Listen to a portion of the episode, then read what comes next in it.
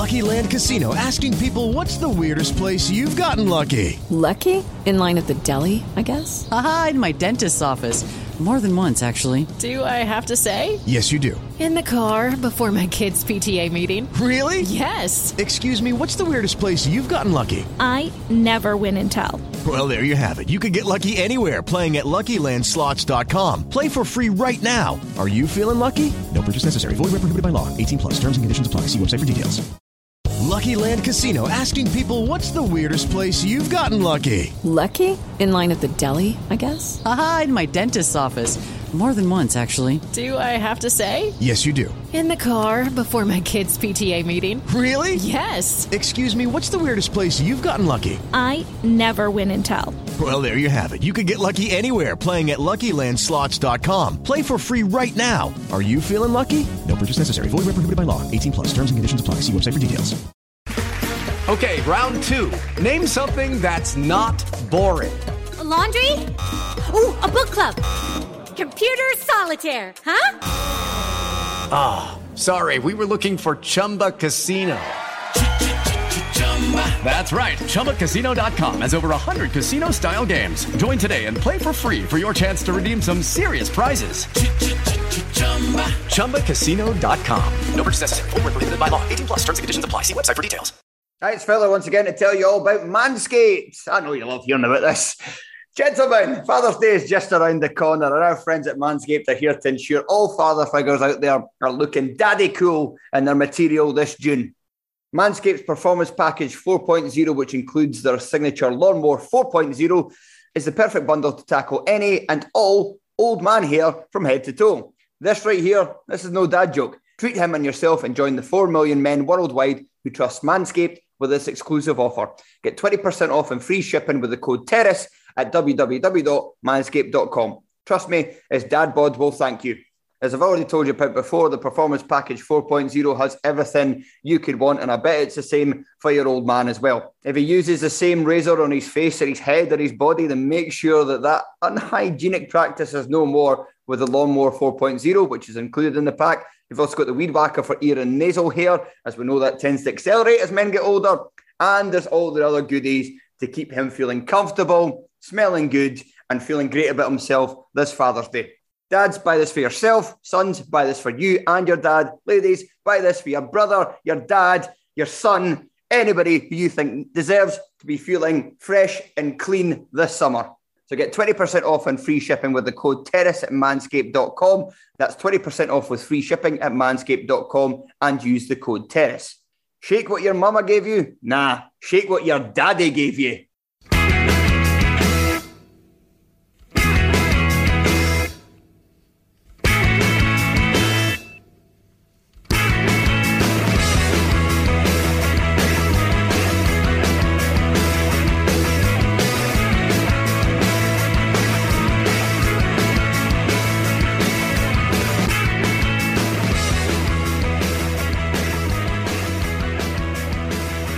And welcome to the Terrace Scottish Football Podcast. My name is Craig Telfer, and on this occasion, I am joined once again by a man who, if I wasn't friends with him already, would despise because of the way he conducts himself on social media. He's smug, he's snarky, and he knows better than you. It's Craig Anderson. Hi, Craig, and I'm glad that that uh, that reputation I've cultivated for myself continues to uh, um, continues to work, in it, and it is, it is very much one of those cases of. Uh, a, a complete difference between the online and in person persona. Honestly, anyone who's listening that hasn't met Craig, give him a go. Lovely guy, can't speak highly enough of him. And you know what happens when two Craigs collide? That's right. You're going to get a 10 out of 10 podcast about the Scotland national team because on Wednesday night, our men's team defeated Armenia 2 0 in the first match of their Nations League campaign. Tony Ralston and Scott McKenna got their first Scotland goals. And in truth, this was as comfortable a performance as I've seen from Scotland in about two or three years. Never required to get out of first gear. And in truth, it could have been about five or six. Craig, Give me your shoot opinion on Scotland 2, Armenia 0. Yeah, it was one of those games that you feel like you can't even learn very much from because yeah. they were they were dreadful. Like I, I, I, was like I got to like five minutes into the game and I was like they've touched the ball about three times here and yeah, like if we don't win this game, there's something wrong. And then probably the next five minutes, they were, I wouldn't even say threatening, but they were like, all right, okay, they look slightly less incompetent than they did in the first five. But then, to be honest, the remaining 80 were more like the first five. They, they were really, really poor team. And, and for me, it actually makes it difficult to make judgments on most of the players because you're like, how, how do you how do you assess whether the, the, the completely changed uh, centre backs, the three new centre backs that were playing, were they good or were the opponents just so bad that they didn't have anything to do?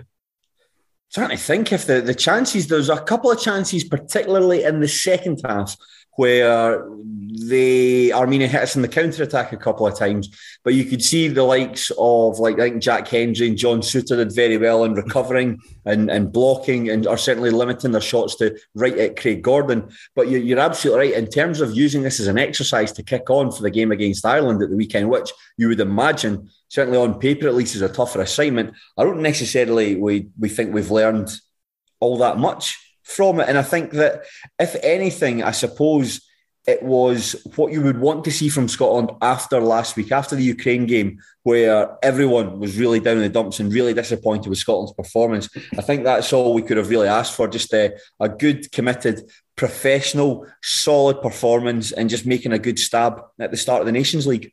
Yeah, and it, it was a, a few changes to the team as well, so kind of reusing that depth. But yeah, all you can do is win these games, and and I think like.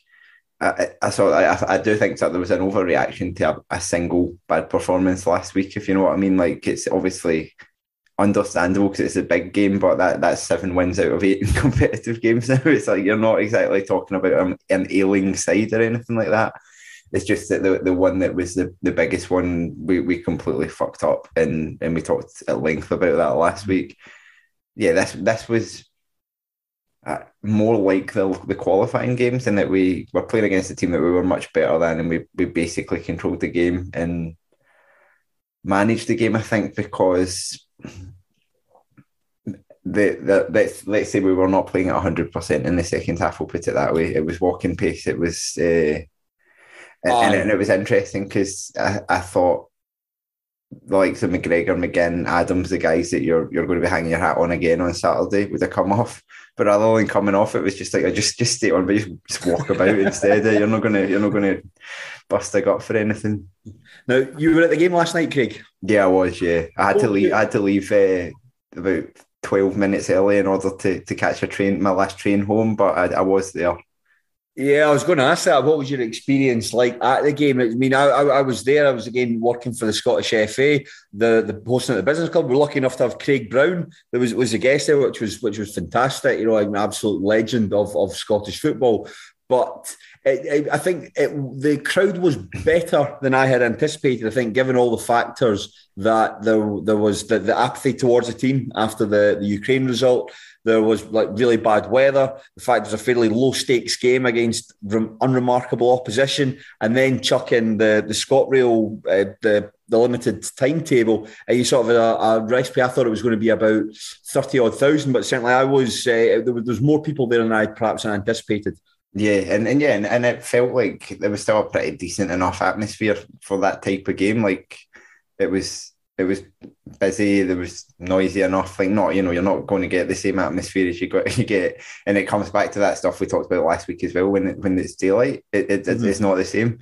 You don't get that that same sense. It, it, was a bit too warm and a bit too too daylighty to get a good a great atmosphere. But it was funny if anyone had been listening to like my podcast last week or following me on Twitter and then watched me at the game it was like Aaron Hickey came on as a sub, and about thirty seconds later, I walked out of the stadium, and uh, I thought like they, they, would be they'd be thinking I was taking that to real real extreme. So, so I can't actually. I was I was I thought about trying to put it on my phone to just watch the last fifteen as I was walking back in, and then it was absolutely pissing down at that point. And I'm like, I'm not mm-hmm. going to huddle for my wee phone when I, I, knew pretty much what was going to happen was nothing.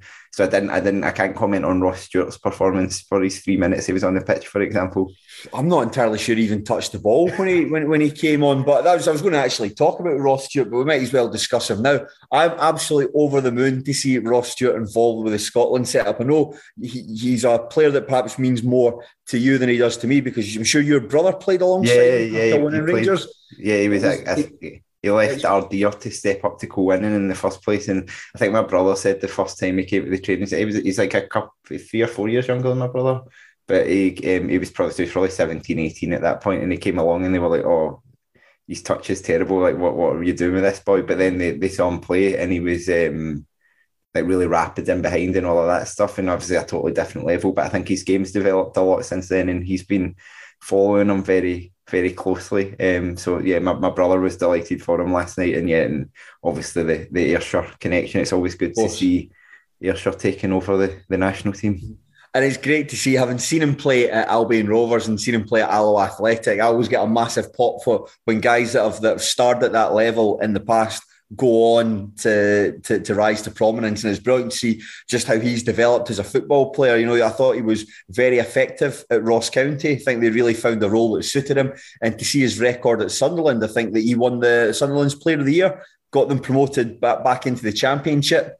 And he has record something almost like one goal every two games, which yeah, is I think pretty good going. Considering he'd never necessarily been all that prolific prior to that. Yeah, I think he kind of was like 11 and 8 or something for Ross County in the two seasons. So it was like, okay, but with a lot of players that score that kind of number of goals in the Scottish Premiership, and I wouldn't say it was a, a, a, a sign of anything. But yeah, he's just he's just been a constantly improving player, right? He just is it's one of those guys, with the exception of when he went to St Mirren and it didn't work and he had to step back down.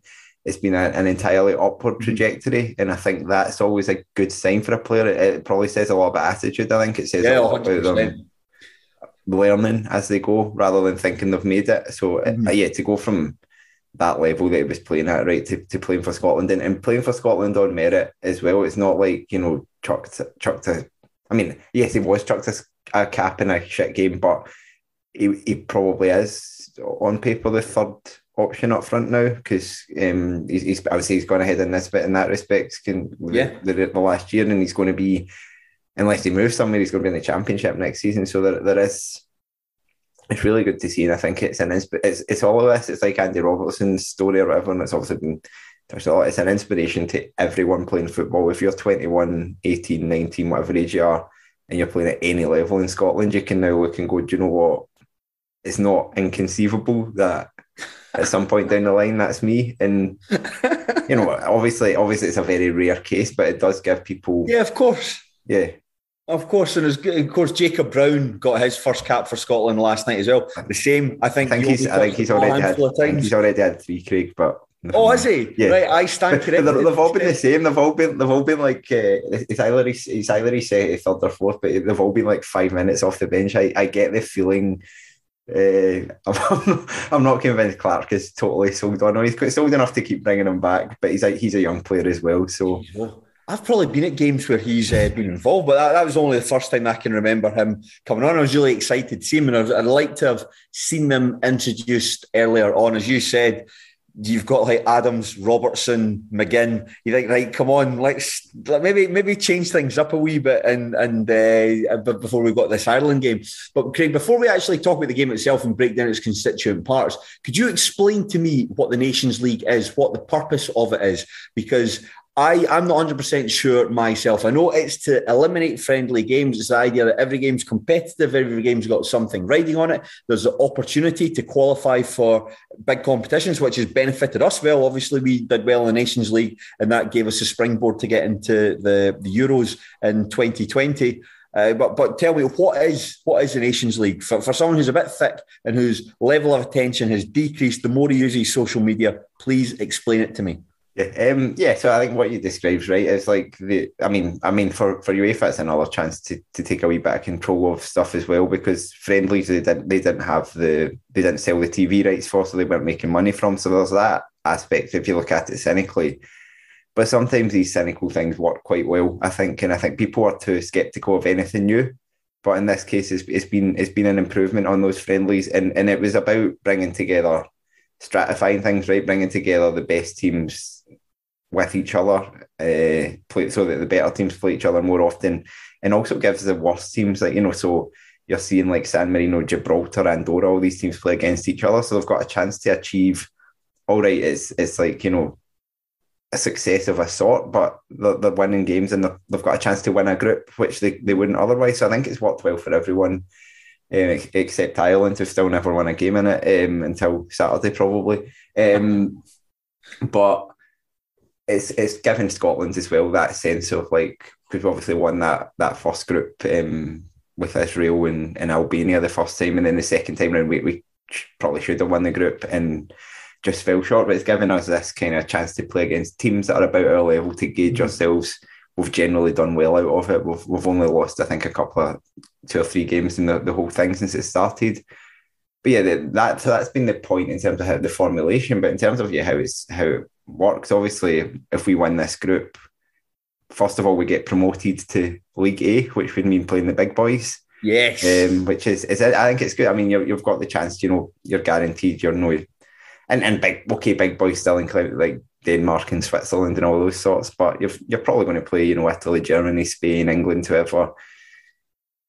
And I think that's the way you improve, right? That's the way that when you come to these games against your, the likes of Ukraine, like we had last week, mm-hmm. you've just got more big game experience against those types of teams. But as well as that, all this season for for the European Championship qualifying is done by that now. So basically, if you look at the the groups that are coming out, there'll be ten groups. I think for qualifying, it'll be the top ten, and the Nations League standings will be pot one. The next ten will be pot two, and so on.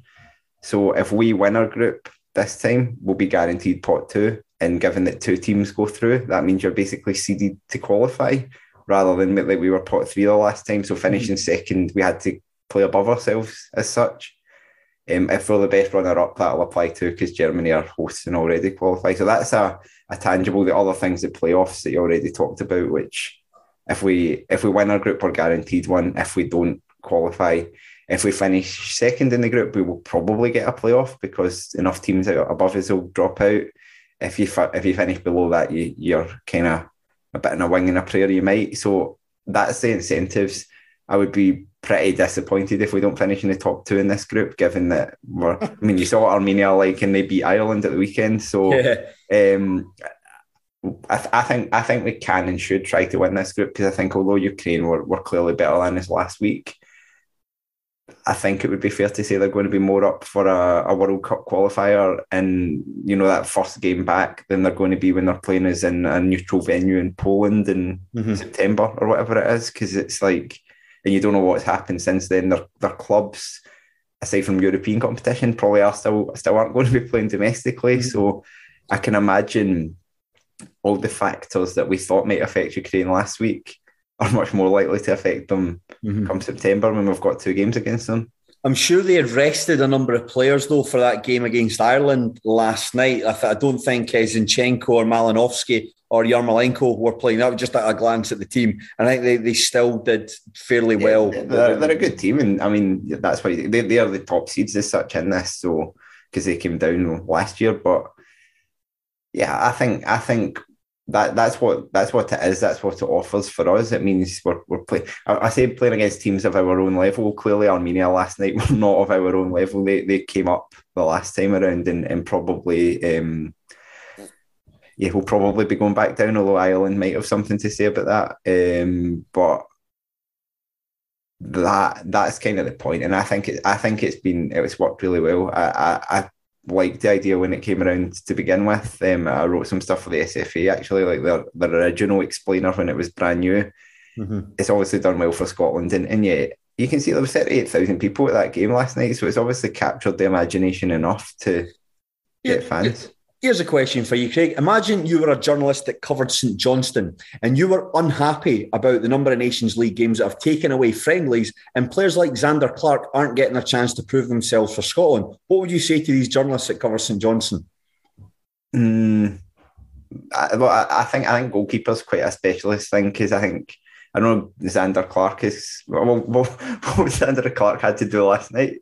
Stand stand about and maybe make one or two saves, take a take a couple of goal kicks. Um, but but yeah, I mean, yeah, you lose friendlies, but friendlies are shit. Like I, I've I gave up on international friendlies in terms of attending them ages ago because there were so many subs being made. But even at that, the intensity was low you're still playing against teams you play against all the time. Scotland rarely play friendlies against teams that aren't European. So it's like it just felt like a big a big slog. And and yeah, and I've said this before, Steve Clarke's lost the chance to experiment since since he took over as Scotland manager. We've had four friendlies in total, which were the two before the Euros when his squad was already finalising. It was like warm up for that, and then he had the two in March that we weren't even meant to have just because the Ukraine game got called off. That's been the limit of being able to use that, but he's managed to transition the team through anyway. Because mm-hmm. if you look at that team last night, not many of them were kicking about the Scotland squad when he came in. You're looking at Robertson, McGinn, McKenna had played a few times, Christie had played. The rest were um, more, or uh, to Armstrong as well, but the rest were all players he's introduced. He's introduced a lot of players, and because he's actually been picking them in games that matter, they're learning much faster. Like Billy Gilmour made his debut in, at Wembley against England, or he's, he's proper, like again, for first start. That's not an issue if you're good enough. Zander Clark is probably never going to be the Scotland number one anyway. I'm sure he'll get a cap at some point because. Can't allow that to happen. give St Johnstone fans an inch, they'll take a mile. He'll be away. He won't, he won't be playing for them anymore. At which point, it's it's more acceptable, right? Yeah, that, that's fine actually. Transfers to Aberdeen, for instance, in the summer. Fine, give him all the caps in the world. Make him the first choice goalkeeper when Craig Gordon packs in. Two thumbs up from me. But th- thank you to, to go back to your Nations League explainer. That's tremendously helpful. That's that's certainly uh, made it a lot more accessible, a lot more easy to understand for me. And I'm sure there might be people listening who don't perhaps get the concept either. So that's that's very helpful. But now we'll go on to talk about the match itself. Scotland to Armenia nil. And the first thing to talk about, Craig, is the starting eleven. There were six changes made from the team that beat against the, the, the loss to Ukraine. Sorry, the entire defence was reconfigured. Out went Cooper Hanley and McTominay. In came Souttar Hendry McKenna. Aaron Hickey dropped to the bench. Tony Ralston came in at right wing back. Lyndon Dykes was missing through injury. Um, and uh, Stuart Christie, Stuart Christie, Ryan Christie, and Stuart Armstrong came in to play off uh, Che Adams in attack. What did you make of the starting eleven? The, the, the surprise I would say to me was just um, well, there was two things that I was surprised to see McGinn drop deeper because I think he's been pretty effective higher up the park. But you can understand it, and, and it was fine. It worked all right. Um, I thought O'Donnell would start the game. He wasn't even on the bench, so I don't know if there was a, a knock. Obviously, he, he, was not. He only played a couple of games at Motherwell before the end of the season with an injury. Ralston, I, I said to you last week, I, I, am still unconvinced about him. I think maybe it was a wee purple patch, but mm-hmm. in fairness to him, he had a very good game last night. He absolutely roasted their um, their left back. That guy, that guy was not enjoying his night um, both both in, on the deck, um, which is not something you see Ralston do. I'd say much. It's like he's usually about passing the ball in the field and a lot of energy, but you don't see him beating a man very often. But he beat him plenty of times, and then yeah, it was that aerial threat at the back post which you, you saw. Um, you saw it in.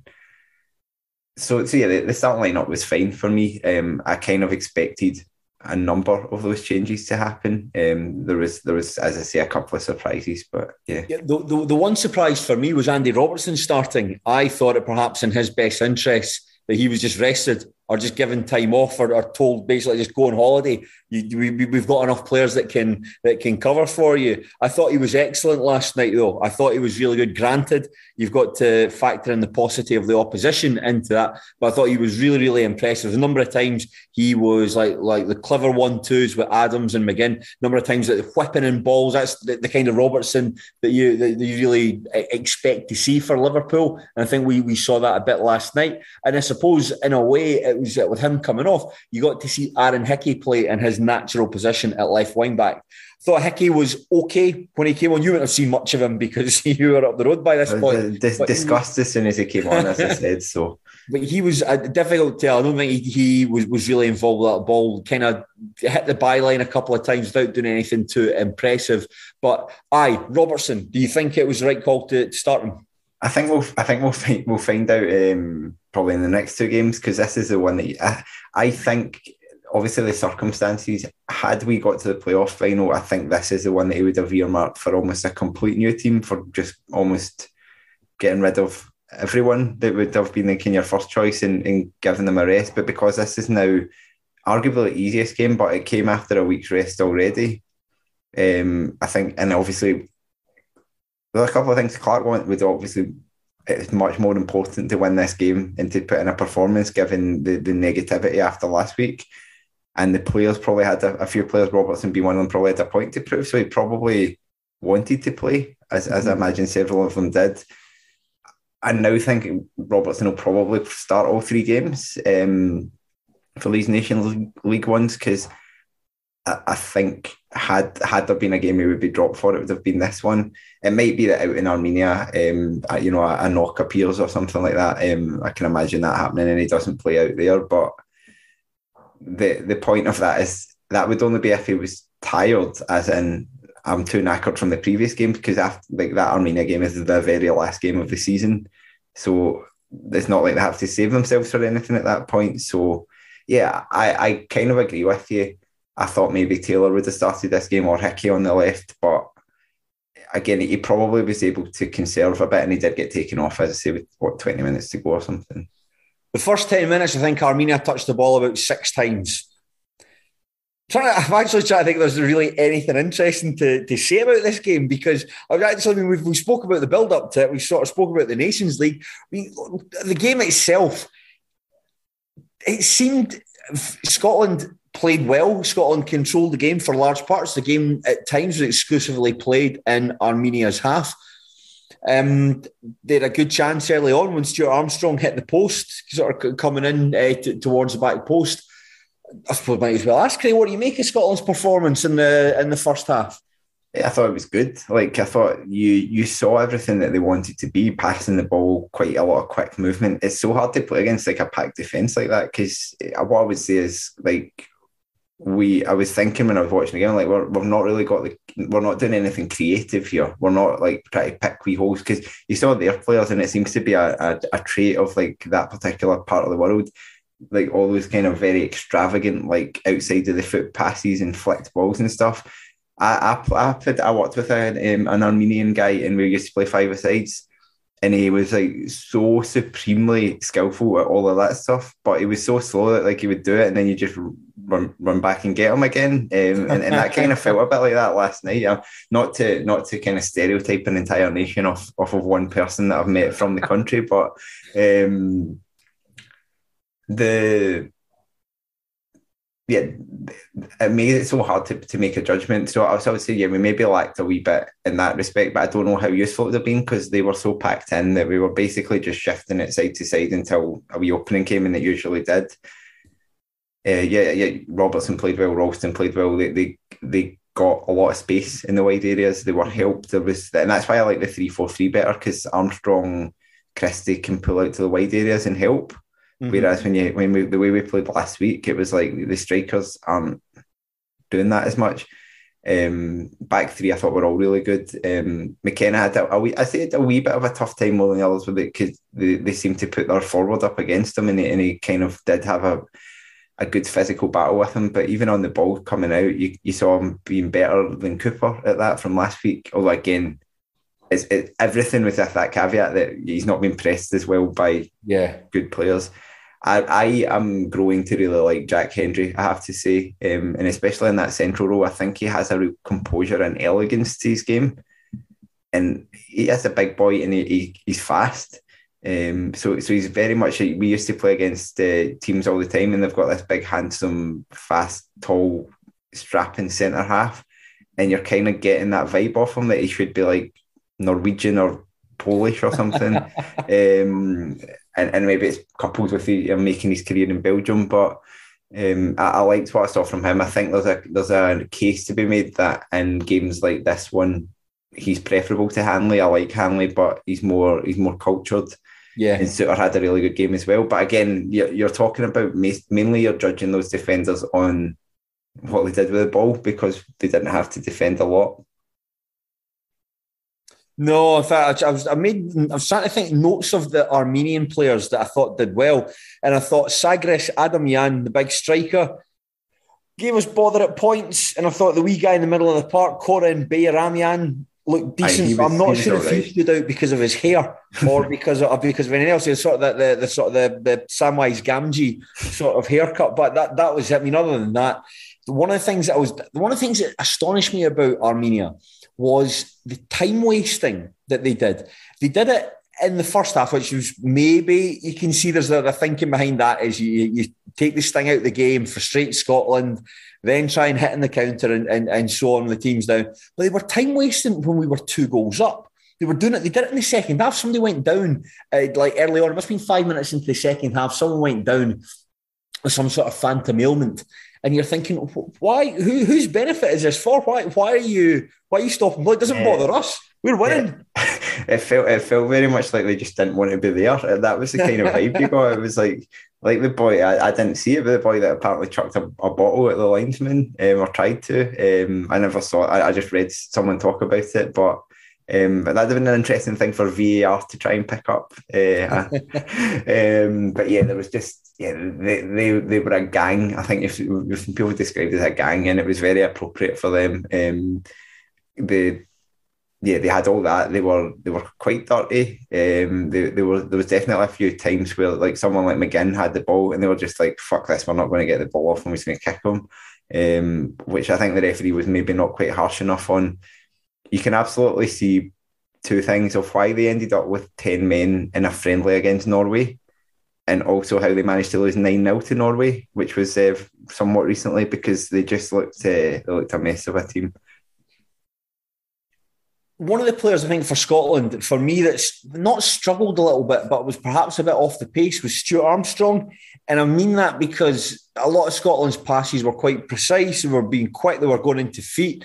But a couple of times his passing was askew, and there was a couple of times his touch let him down, which isn't something. To, well, certainly two things you wouldn't necessarily associate with with Stuart Armstrong. What did you make of his performance? Yeah, I, I thought actually like he's his entire international career's been a bit like that. Like you know how good a player he is. He showed it at Celtic. He's shown it at he showed it at Dundee United. And he's shown it at Southampton now but there's, there's never been an iconic and a Stuart Armstrong moment. I, I didn't see the England game out there of in the two two game, so I don't have the same negative thoughts towards him as other people because it seems to be all that's associated with him. But he's had Just lots clear of, the ball. Just clear the ball. But he's had lots of chances. Um, and, and he does fine, but there's, there's maybe always just that be something missing. I actually thought after after we had the discussion about him uh, on WhatsApp, I thought he was probably better before he went off. I thought he finished quite strongly compared to how he started, but everything that was kind of breaking down around him. And there were still moments. It was his delivery, and it was a really good delivery for the for the um, the opening goal. But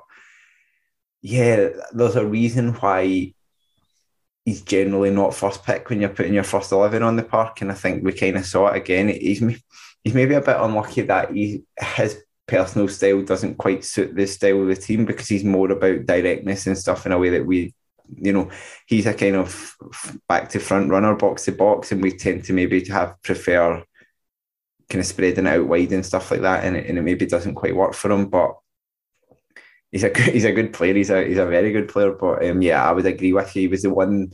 He was the one for me that stood out as maybe not having the best game. But you did mention that he set up the goal. It was a really good ball in from the left hand side, and there was Tony Ralston at the back post there to to nudge it into the side net or over the line and into the side netting. Do you think he meant to header it on and on goal, or was that a header back across goal for someone else to finish? Yeah, I thought I thought it was he was trying to put it back across. I think it was Adams was coming in for the tap in. Um, that that was the vibe I got from it because it was a tactic Scotland used quite a few times was to play those deep, mainly more from set pieces, but play those deep balls to the back post and then header it header it back out and so it could have been that that was what he was doing, but nonetheless, we will we will take it. And and um, he he enjoyed the goal, and I think it's always good to see people, you know, getting their first goal and all of that stuff. And it gives us another option, right? I mean, he's he's he's not half the player that Nathan Patterson is, but it gives us a different option. You didn't have to wait long for one person scoring their second, their first Scotland goal because 11 minutes later, there was big Scott McKenna getting his first goal as well. But just very, very straightforward goal. Just a, a, a, corner into the back post, and there was Scott McKenna to, to smash it into the back of the net. Yeah, Nothing it was scientific funny. about this one. Just, uh, just a decent goal. It was funny. I, I, saw a lot of people saying, "Oh, well, hopefully that stops us from like you know fucking about with all these short corners and, and things." But the point is, you have to have the element of surprise. If if you do that with every corner, then Scott McKenna is going to be marked to within an inch of his life. But if they're worried that you might be playing it short or you might be switching it to the edge of the box. It, it creates that doubt, and I think you have to do that. And you saw the the disallowed goal from McKenna, which I've not mm. seen back yet. I, I don't, I didn't at the game couldn't work out what the hell was going on I didn't know why it was. Well, I was sitting. There was a couple of tellies in front of me. You could see he was offside by like like half his body was offside when the, the ball went over in the first place. I know there was still about a good few bits of play with the ball hitting over the crossbar and then coming back in from Ralston. A good leap actually in the byline. But yeah, it was offside in the, the first uh, the first wee phase. But but you saw that was a really well worked set piece. Um, and we talked about these set pieces last week. I think you have to have the variety. Yeah, you have to sling it in. And we talked about last week situational should have just been slung in all the time. But there is a time and a place for for the short ones because it means that the other team doesn't just know what to expect every time. But yeah, that that was my main takeaway from the the McKenna one, and and I was disappointed because uh, I think he's obviously his first goal was a header. I think the second one was his right foot, and yeah. that would have left him as a left-footed player having a a half chance of a, a perfect hat trick, which would have been uh, interesting. Um, but just running about trying to win penalties so he can step up and smash one on his left. But um, yeah, there was, yeah. there was, one player, Craig. I actually thought he had a good game, maybe a frustrating game, but I thought he did well. And I was seeing some of the comments on social media afterwards, and I, I don't like saying like, "Were you at a different game? Were you watching a different game?" To me, I thought Che Adams had a good game. I, I, I did Adams too. was a really good player for Scotland. I thought some of the heat that he was getting wasn't quite justified. Yeah, no, I agree completely. Um, I think obviously on front in front of goal, he, he didn't have his best game, and, and that's happened. I remember the, the England game at Wembley, he lashed at one when when it was a pretty decent chance, and that composure in front of goals maybe something to work on. But um, he consistently was um, making runs kind of off the shoulder of defenders and his channels. You saw him constantly moving, and he was getting a bit frustrated because he wasn't always getting the balls played in behind. The problem was I think when he's playing for Southampton, a lot of the time the, the running behind is like 15 yards higher up the pitch, so there's more space for him to run into. But Armenia was so deep, he was still running off the shoulders of guys. But I think a lot of our midfielders are looking and thinking that's a really hard pass for me because I've not got much space to play it into. Mm-hmm. But he dragged their defenders all over the place and, and created so many openings for the midfielders, and yet his touch is really good as well. His touch is so good when he gets the ball played into him. So no, I think he's by a by a real distance the best forward we have, and um, yeah. he his goal scoring record's not quite been there yet, but I think he will get goals. I don't think he, I don't think you have to worry he's going to like go ten games without a goal or anything. I think he's he's still got that kind of predatory instinct to know where to be. It's just not happened for him mm-hmm. recently. I thought that would have happened last night. Certainly, the chance I need to exactly remember the goalkeeper seemed to get himself in a bit of a fankle, was closed down by Adams, and I think that he was quite rightly actually trying to get get the space opened up so he could get a shot before he was closed down, but the Armenian play, player swarmed him and the, the chance was gone. McGinn, John McGinn had a couple of good chances to score. He had one fantastic save by the goalkeeper to step it into the crossbar, but the one I really wish it had gone in. The ball was, I think it was zipped a couple of passes, was zipped to him coming in off the right onto his left foot, and he hit the thing first time from the edge of the area, and it hit the top, hit the top of the net. I'm thinking if that goal had gone in, that might be one of the best Scotland goals I think I've ever seen. And I think you're starting to see that. Uh, you saw in the Denmark game as well that there are a lot of these passages of play that I think Scotland just you wouldn't have thought were capable of for a while. And and yeah, I think McGinn's not quite had his shooting boots on recently because I think mm-hmm. he, he, mostly wasn't hitting the target just the same as the week before. But it gives you that option. You you know he's a threat. Opponents know he's a threat, and, and it does make make us quite a tough team to to deal with. Is there anything else to be said about the second half? The second half is a, a, a the game as a whole is an on event, but the second half in particular, like yeah um, the the Armenian boy, the one of the best passes I've ever seen. The, the Armenian boy had like a zipped pass on the half volley, about seventy yards. The the one when mm. I thought it was in behind, and Jack Hendry got back really well with his pace, but then then fell over the top of the ball and let like boy in anyway. That was the yeah. only the only thing that I took away from the second half um, of the game. Aye, that's it. I mean, it's, it's a difficult game to talk about because it was just so comfortable. There was no tension, no like nothing at jeopardy, none, none jeopardy there. And so it's, it's, like compared to last week where there's plenty to get off your chest. This one where I think everyone went up the road uh, quite happy from this one. But on to the next one, Craig. On Saturday, Scotland are playing the Republic of Ireland in Dublin. This is a, a, a really poor uh, Republic of Ireland side who are having a dreadful time in the Nations League. As you mentioned there, they've, they've played 12 times, haven't won any of them. They think they've what they've drawn five and lost seven. Lost to Armenia at the weekend. Lost to Ukraine on Wednesday night. On paper, this is a fairly routine assignment for Scotland. They'd be disappointed with anything other than three points. Having looked through the Republic of Ireland team, they remind me a lot of Scotland about 10, 12 years ago, where they're guys who they're sort of at the top end mid championship table players, maybe bottom end, couple hanging out the bottom end of the Premier League. A real dearth of quality there and, and a, a, real lack of good players coming through. On paper, should win that. Yeah, I think what what is important is not to get sucked into it being Ireland, if you know what I mean, because there's like a you know a wee bit of history and stuff in the in the, the relationship between the countries and it being a different game to if you're playing against you know what Georgia or someone who might yeah. be that level of team at the moment. There's a lot of history with Georgia as well, right enough, but a different type of history. But um, the point is just treat it like a game against a poor team and not a game against Ireland. Um, don't get sucked into all of that. Just turn up, be professional, and, and we should beat them.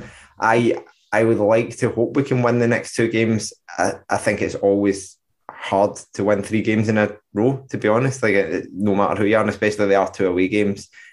If we get seven points, I'll be happy enough, as in if we take four from these two, but we certainly shouldn't be losing one of them. And we, on paper, should be beating Ireland. I, I think they, they are pretty poor, but you keep thinking, like, you know, one of these days it will click and, and you feel like it, you know, it could be the day against us. But I'd be very disappointed. You say seven points, Craig. To be honest, I'll be disappointed if we don't pick up the pick up all nine against them. I do appreciate it's the we're coming to the end. This this game against Armenia on Tuesday night will be the final game of what's been a bloody long season. And of course, these games have been shifted to where they are because of this World Cup that's taking place in Qatar in uh, November and and December. That's a that, that that's an answer there. But I've seen like like Stirling Albion are going back into pre-season training already, and I mean to me uh, in my head thinking, fuck that that seems really sudden. They've not played for about a month. Yeah. So that probably makes a degree of sense that that you, the players take a month off and then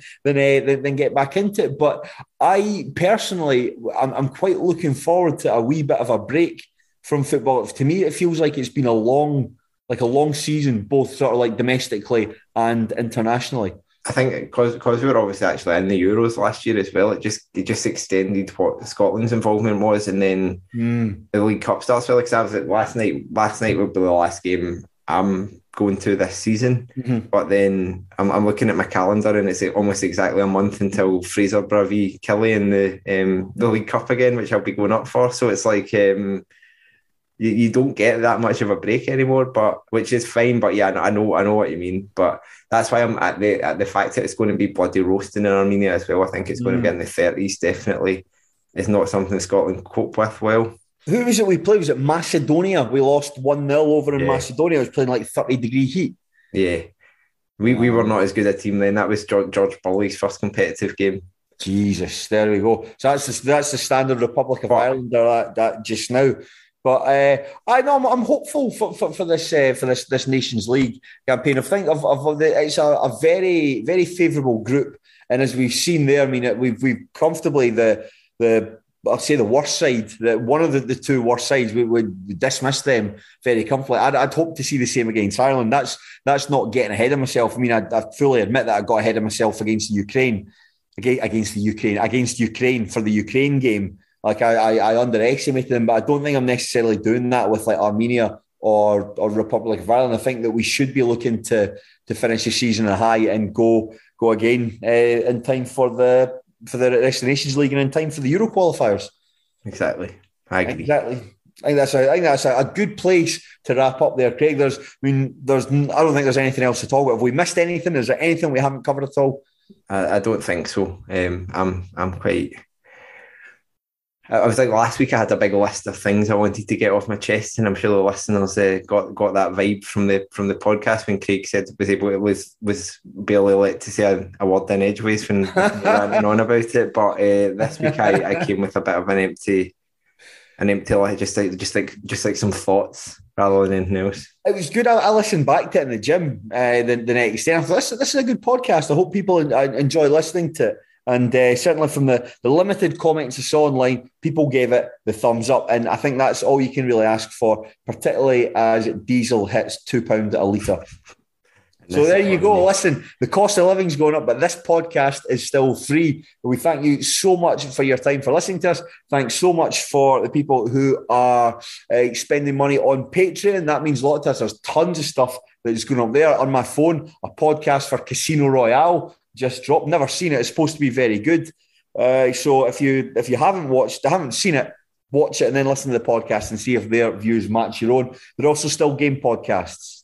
if anyone likes that, I, I love your I love your uh, your constant reference to this as well. It's just, it's not. Don't get it, mate. Don't don't just don't don't get it still game. I mean, I get it. Like obviously, I I I, I mean, it's not like they're making jokes and it's like they're completely over my head. It's just that I just don't can't fathom its uh, its popularity. Just a bunch of old guys swearing at one another. But you're missing the you're missing the social commentary, Craig. I saw there was some guy who made a big thread about I saw like a reasonably big thread about why still game was so popular and because it tapped into certain anxieties that the older community might have. And I was just like, great, great. Well, if, you know something great. God, God, God, God love them. God love them. The old people and the young people that enjoy watching them. And if you are a young or old person that enjoys watching still game, maybe give the podcast a listen to you might uh, you might find something worthwhile in there. But nevertheless, Craig, we have spent uh, too long in each other's company. It's time to say goodbye for maybe the, the final time. I will there be a podcast after the Ireland game? Who knows? Who who knows these days? Who knows? It was on Premier Sport anyway, and I ain't shelling it another 14 quid to watch that. As you mentioned, it cost two pound a litre for, for diesel and that's uh, one more expense that that is the straw that broke this camel's back. You've got you got you either have to choose between your seven and a half litres of diesel or your your ability to watch Ireland v Scotland, and there's only one winner for you, Craig. Exactly, it is my my SUV, my gas guzzler. I, I, I drive that everywhere. Drive a five minute walk to the shops, man. take the take the big guy with me. But anyway, Craig, absolutely fantastic catch up with you, and I'll see you again soon. See you, pal. See you later. Cheers, take care, and enjoy your football.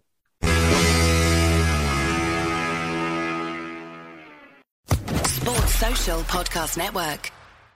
Hello, it is Ryan, and we could all use an extra bright spot in our day, couldn't we? Just to make up for things like sitting in traffic, doing the dishes, counting your steps, you know, all the mundane stuff. That is why I'm such a big fan of Chumba Casino. Chumba Casino has all your favorite social casino style games that you can play for free anytime, anywhere with daily bonuses. That should brighten your day a little. Actually, a lot. So sign up now at chumbacasino.com. That's ChumbaCasino.com. No purchase necessary. VGW. Void were prohibited by law. See terms and conditions. 18 plus.